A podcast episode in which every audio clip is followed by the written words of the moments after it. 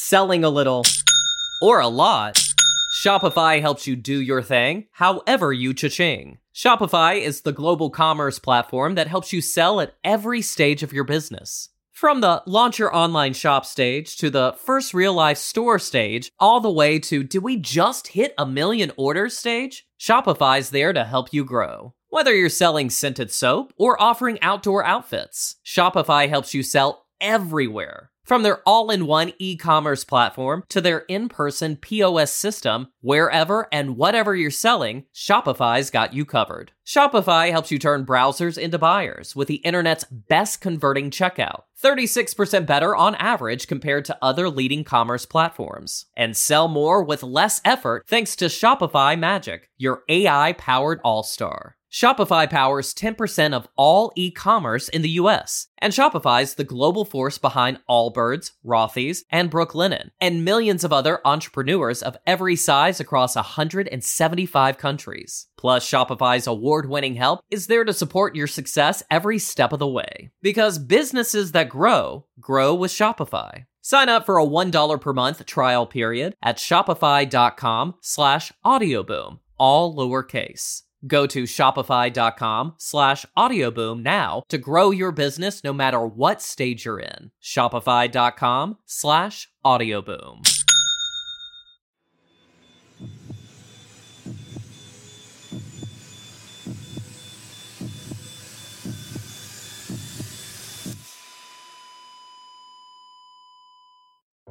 On Tuesday, the 2nd of November 1999, Donna Wheeler was murdered in her home at Berala in Western Sydney.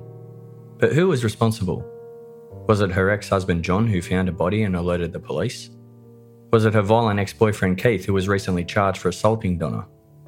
Keith wouldn't have been happy that Donna was spending a lot of time with his brother Colin since they separated. Speaking of Colin, he was seen with Donna on the night of her murder. And then there was the phone call she received from a male caller asking to meet him that night.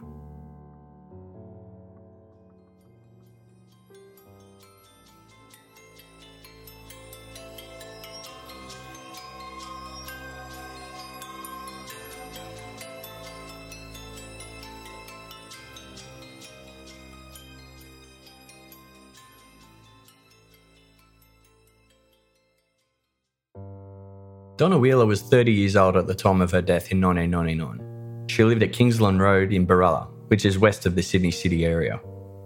She was a bright and sparkly person who was well liked by everybody. She had a lot of friends and they described her as a beautiful, caring, and loving person. She had one son from a previous marriage who was aged 12 at the time. She was an excellent mother, very loving and supportive of her son. The first Tuesday of November is the day that a horse race stops Australia, Melbourne Cup Day the day that everybody becomes a horse racing expert. It's the biggest race of the year. The night before the Cup, Donna had been having a few drinks with Colin Bond at the Regent's Park Hotel, one of the local watering holes. Donna had become friends with Colin through her ex boyfriend Keith Bond. Keith and Colin were brothers who lived together at Amy Street in Regent's Park, only a few minutes' drive from Donna's house at Berala. Donna had only split up with Keith a few weeks before.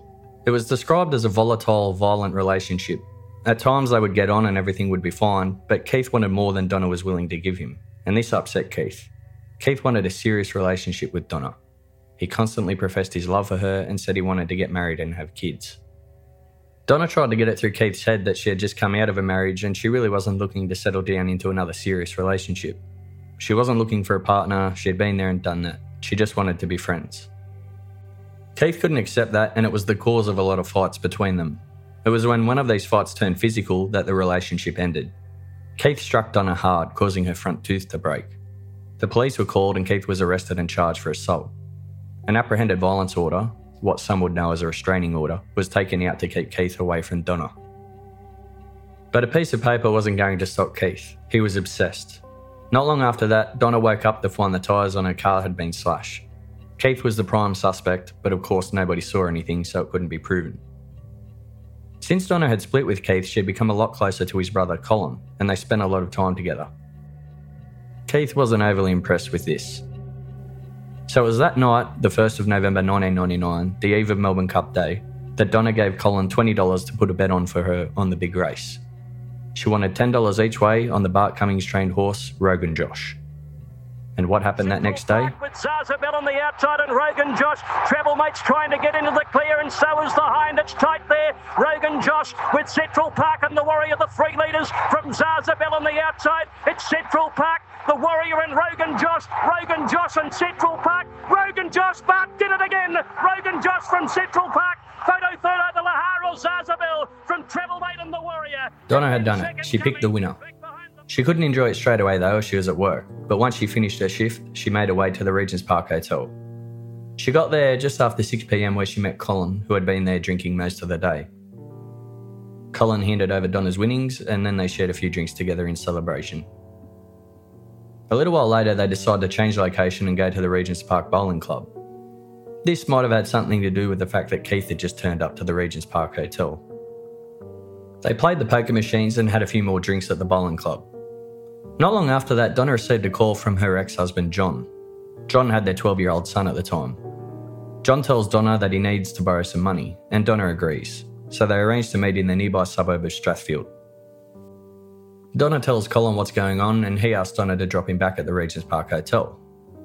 He said he'll order some takeaway Chinese food from the bistro for them while she goes and meets John. Donna agreed to that, so they go back to the Regent's Park Hotel, and then Donna goes off to meet her ex husband, John.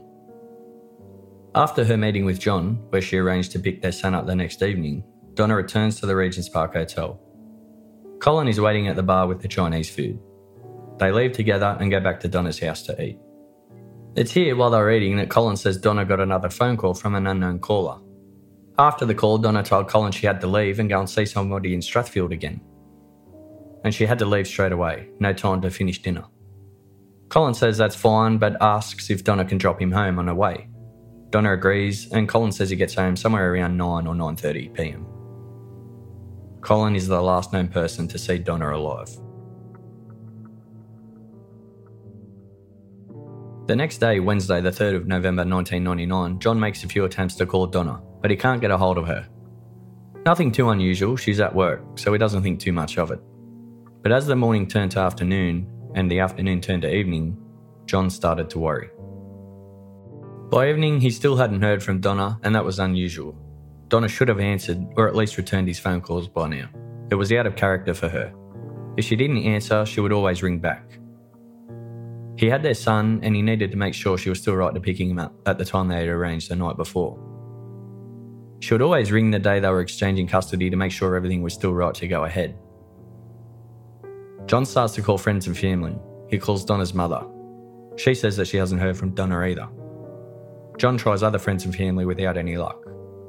He rings Donna's mother back and she suggests that John go to Donna's house.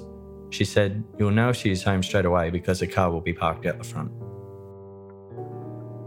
John drives to Donna's house and their son was still with him. They find Donna's red Mitsubishi Lancer parked out the front under the carport. Their son has a key for Donna's place, and so John grabs the key and goes inside. As you walk inside the house, there is a bedroom off to the right and the entrance to the lounge room is off to the left. It was here, at the entrance to the lounge room, that John finds Donna's body. He immediately makes a frantic phone call to Donna's mum and to the police. Police arrived soon after. The house was immediately taped off and a crime scene was established. Donna was covered in blood. She had multiple stab wounds and her face was badly bruised and swollen. She was naked from the waist down. The lounge room was in complete disarray and it was clear a violent struggle had occurred. There were things all over the place. There was a pillow and a plastic bag located next to her head. Both had blood on them. There was a towel located in the lounge room with blood all over it. A knife was found in the corner of the lounge room with blood on it, and the blade had been bent. Such was the ferocious nature of the attack. On the coffee table, there were three containers of Chinese food, all partly eaten. Next to the Chinese containers were two bowls and a bottle of Tui's beer, on the floor were two spoons, two forks, and another bottle of Tooheys beer and a can of vodka. There was no sign of forced entry to the house. Police think her attack was very quick, over in a matter of minutes, an impulse attack. Donna may not have even had a chance to scream. So the fact that the neighbours said they heard nothing wasn't a great surprise, as police were of the belief there may not have been anything to hear.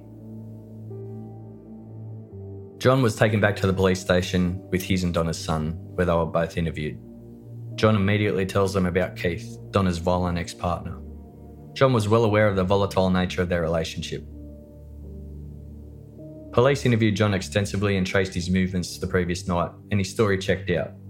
They were able to conclusively say he had nothing to do with her murder. Ruling John out put one person straight to the top of the suspect list Keith Bond. Police pull up Keith's record and see that there was the recent assault charge against Donna and the apprehended violence order application. They see the history of violence throughout the relationship. He immediately becomes the focal point of the police investigation. Detectives visited Keith's house on Amy Street, Regent's Park at 7.30am the next morning, Thursday the 4th of November 1999. No one was home at this time. They knocked on a few neighbours' doors and found that along with his brother Colin, a third man Peter also lived with them. They decided to try again a bit later and left. When they returned a few hours later, they were out of luck again with Keith, but Colin Bond answered the door. Colin was cooperative and invited the detectives inside. He told them that Keith was at work for the day and their other flatmate Peter wasn't home either.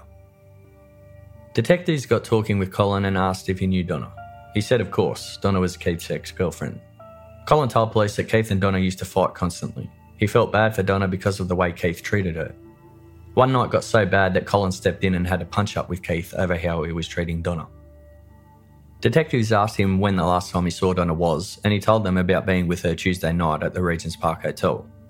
Then they left and had some takeaway Chinese food at her place before Donna got a phone call and had to leave. Well, what an answer that was. Colin certainly got the attention of detectives with that one. Colin agrees to go with detectives back to the station to conduct a recorded interview. He wasn't under arrest, he went voluntarily. He was very cooperative and wanted to help the investigation. He liked Donna, he wanted to help any way he could. In that interview, Colin went back through his evening with Donna.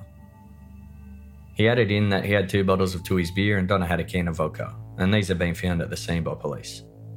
He told detectives about the phone call that Donna had gotten while they were eating Chinese food, and she said that she had to leave and go and meet somebody in Ashfield. He says his phone call was somewhere around 8:30 or 9 o'clock p.m. He requested Donna drop him home, which she did. He told them he got home somewhere around 9 or 9:30 p.m. He didn't see or hear from Donna again. During this interview, something else caught the eye of police. Colin's right hand was very swollen, and there was also a cut on a knuckle.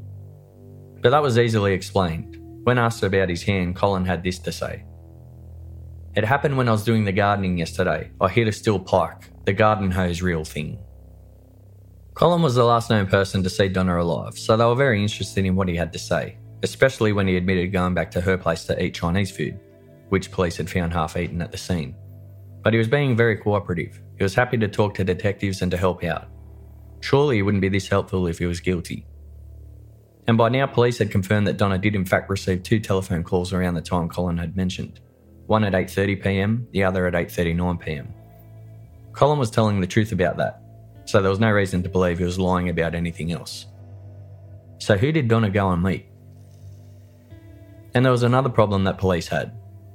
They still couldn't find Keith selling a little or a lot, Shopify helps you do your thing however you cha-ching. Shopify is the global commerce platform that helps you sell at every stage of your business. From the launch your online shop stage to the first real life store stage, all the way to do we just hit a million orders stage? Shopify's there to help you grow. Whether you're selling scented soap or offering outdoor outfits, Shopify helps you sell everywhere from their all in one e commerce platform to their in person POS system, wherever and whatever you're selling, Shopify's got you covered. Shopify helps you turn browsers into buyers with the internet's best converting checkout, 36% better on average compared to other leading commerce platforms, and sell more with less effort thanks to Shopify Magic, your AI powered all star. Shopify powers 10% of all e-commerce in the US, and Shopify's the global force behind Allbirds, Rothy's, and Brooklinen, and millions of other entrepreneurs of every size across 175 countries. Plus, Shopify's award-winning help is there to support your success every step of the way. Because businesses that grow, grow with Shopify. Sign up for a $1 per month trial period at shopify.com slash audioboom, all lowercase. Go to shopify.com slash audioboom now to grow your business no matter what stage you're in. Shopify.com slash audioboom.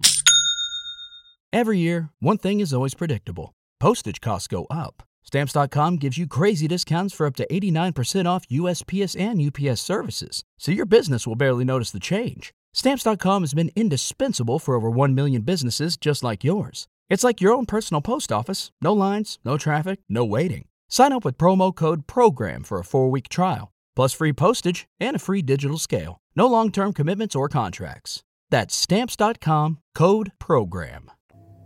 On that day, Thursday, the 4th of November, police conducted a search warrant at Keith and Colin's place. Not long into the search, they noticed a few smears of blood on the floor in the lounge room. But it was easily explained. Both Colin and Keith had recently cut their fingers, so the blood could have been either of theirs. A sample was taken to match just in case. The search was extensive and took around four hours. Colin was present at the time of the search, and a police officer noticed what looked like a blood smear on his watch. Colin was questioned about it and he says it was probably blood from when he hurt his hand gardening. Police seized the watch for DNA testing. They also took a ring he was wearing on his right hand. Colin was still pretty nonplussed, didn't seem too phased. He handed the items over with no complaints. He was happy to help. Unfortunately, the DNA tests don't work as quick as the TV shows, so police wouldn't have any results back for a few weeks. There was a bit to test too. They had all the blood-stained items found at the scene the towel, the plastic bag, the knife, and now these few items from Colin, as well as the blood smear on the floor. But detectives couldn't just sit back and wait for the results. They had to keep working at it to see if they could solve it before then. There was one other thing of interest found during the search warrant. Underneath Keith's bed, there was a wallet. Why was that wallet of interest? Because it was Donna's wallet. Later that day, police found Keith, or he found them. He heard police were trying to catch up with him, so he presented to the police station himself. He also agreed to be interviewed. In relation to Donna's wallet being found under his bed, Keith said Donna had left it there one night and they broke up not long after that, so he kept it out of spite. He also immediately presented an alibi. He said shortly after breaking up with Donna, he started seeing a new girl, Debbie, and he was with her on the night of Donna's death. Keith was upfront with detectives about why he had broken up with Donna. He told them about the assault charge, but that's no great surprise. He would have already known that they knew about that. Keith gave the following version of events.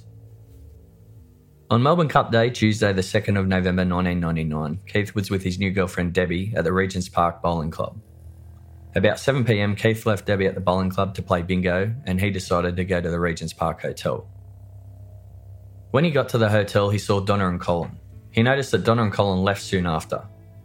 Colin returned by himself a bit later on, and then Donna returned after that. He said it was about 9pm when Donna returned to the hotel. At this time, Keith decided it would be a good time to leave and he went back to the bowling club to see Debbie. They left the bowling club together about 10pm and went straight back to Keith's home where they went to bed together. They arrived home at about 10.30pm.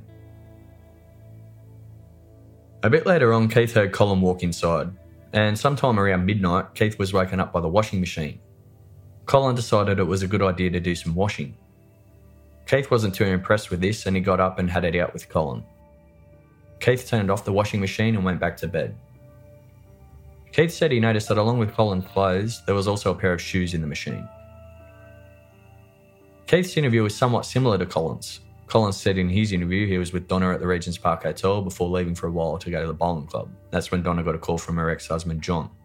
Colin went back to the Regent's Park Hotel, and Donna met him back there a bit later on. So their stories seemed to match up, but there was one important discrepancy. Keith says he got home about 10:30 p.m. and Colin got home after him. But Colin says he was home by 9 9:30 p.m. That was an important difference, although it was only an hour. So is it possible that one of the brothers was simply mistaken with their time? And of course there was the other question. What was Colin doing his washing after midnight for? Was this normal?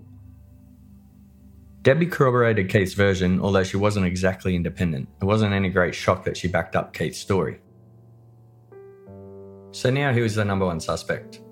We've got Colin washing his clothes after midnight. We've got Keith with Donna's wallet under his bed. We've got a blood smear in their lounge room. And one of them was possibly lying about their movements on the night Donna was murdered and lying about what time they got home. And what about this mystery caller? Who did she go and meet? No matter who detectives thought was responsible, there was a difference between believing someone had committed a murder and being able to prove it beyond a reasonable doubt. Police had no witnesses and they still didn't have the DNA results back. They didn't have enough to make a case against anybody just yet. The post mortem was conducted on Donna on Thursday, the 5th of November 1999. Her facial injuries were extensive, and it was determined that they were suffered by the use of extreme force. Death was determined to be due to a combination of severe head trauma and multiple stab wounds. Despite the fact she was naked from the waist down, there was no evidence of sexual assault. As the investigation continued, police find that the two phone calls Donna received the night of her death at 8.30pm and 8.39pm were both from John, her ex-husband.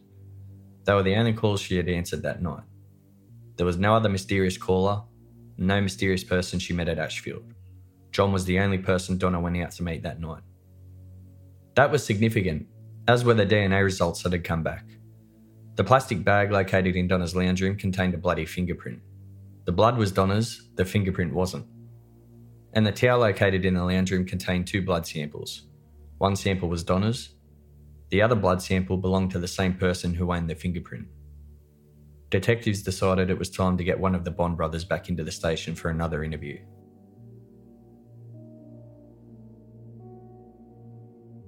On the 15th of November 1999, Colin Bond was arrested and he was interviewed for a second time. It was here he learned that there was a bloody fingerprint at the scene matched to him, and his blood was also found at the scene. There was more bad news. The blood on his watch that police had seized at the search warrant, that was Donna's blood. But that wasn't enough to convince Colin. He stuck to his story. He was adamant that they were at Donna's house eating Chinese and she got a phone call. When she got that phone call, she said she had to leave to meet somebody in Ashfield and she dropped him home. He again maintained that he got home about 9 or 9:30 p.m. But there was a problem with this story. Police had a lot more information by now. They were actually able to confirm Keith's story that he got home around 10:30 p.m. and Colin wasn't there. They were able to confirm that Donna didn't answer any phone calls after the 8:39 p.m. call from John. They were able to confirm she had her meeting with John and then returned to Regent's Park Hotel after that. The Chinese meal was bought after Donna's last phone call. Nobody called Donna while Colin was at her house. Donna didn't leave to go and meet anybody, and she definitely didn't drop Colin home about 9 9:30 p.m. There was no sign of forced entry to the house. Colin had an injury consistent with punching someone with extreme force. They could prove he was lying. It finally became too much for Colin when detectives asked him if he could again clarify his movements between 9:30 p.m. and 10:30 p.m. He replied,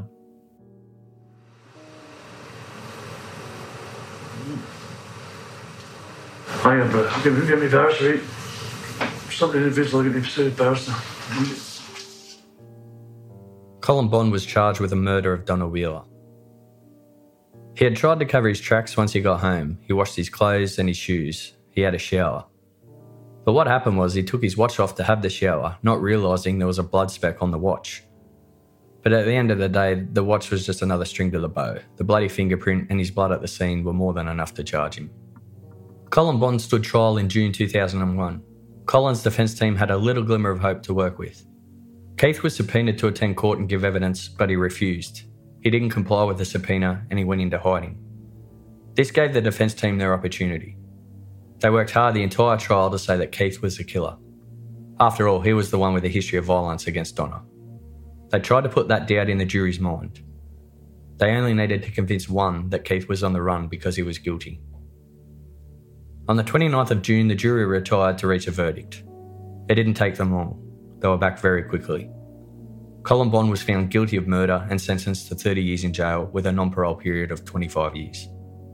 When the finding was read out, Donna's mother yelled at Colin to rot in hell. He just glared at her with a smug, arrogant look. He was sent to Lithgow jail to serve out his sentence. There's no doubt Colin killed Donna. But in case for some reason one of the jurors had some lingering doubt, or in case anyone listening has a doubt, the Crown prosecutor took the unusual step of requesting that the jury stay in the courtroom while Colin's criminal record was read. They got to hear about a murder Colin had previously committed that bore a chilling resemblance to the murder of Donna Wheeler. In 1987, Colin Bond attacked a woman. According to Colin, it went like this With a few beers under my belt, I got the shits and hit her. That was a gross under exaggeration. The woman's face was beaten to a bloody pulp. He left her for dead, taking off her pants, leaving her naked from the waist down. She died 16 days later as a result of those sickening facial injuries. Police at the time were of the opinion that the woman had rejected Colin's sexual advances, so he snapped and bludgeoned her to death. Police were of the opinion that's exactly what happened with Donna. Colin made sexual advances towards her that she rejected. Somehow, Colin was able to plead that first murder charge down to manslaughter and was sentenced to 20 years jail, with a non parole period of 10 years. Of course, he only served a minimum 10 years and was out of jail less than 12 months before he killed Donna Wheeler. Imagine if the courts had have imposed a proper sentence. Donna Wheeler might still be alive today. And of course, this information couldn't be brought up during Colin's trial as it would have been unfair to him if the jury had knowledge of that previous charge. Donna and her mother were both aware that Colin had been in jail for killing a woman. Donna's mum told her to be very careful hanging around him. But Donna believed the story that Colin had told her about it. His explanation to Donna was that he became involved in a heated argument with the girl and he pushed her over. When she fell, she hit her head and died. It was all an accident, according to him. I guess the light sentence Colin got fell in line with that story, so I can see why Donna might have believed it. If only she knew the truth. Colin ended up dying of a heart attack a few years into his 30 year sentence. But just think, he had already committed two sickening murders, but he still would have been eligible for parole in his late 70s.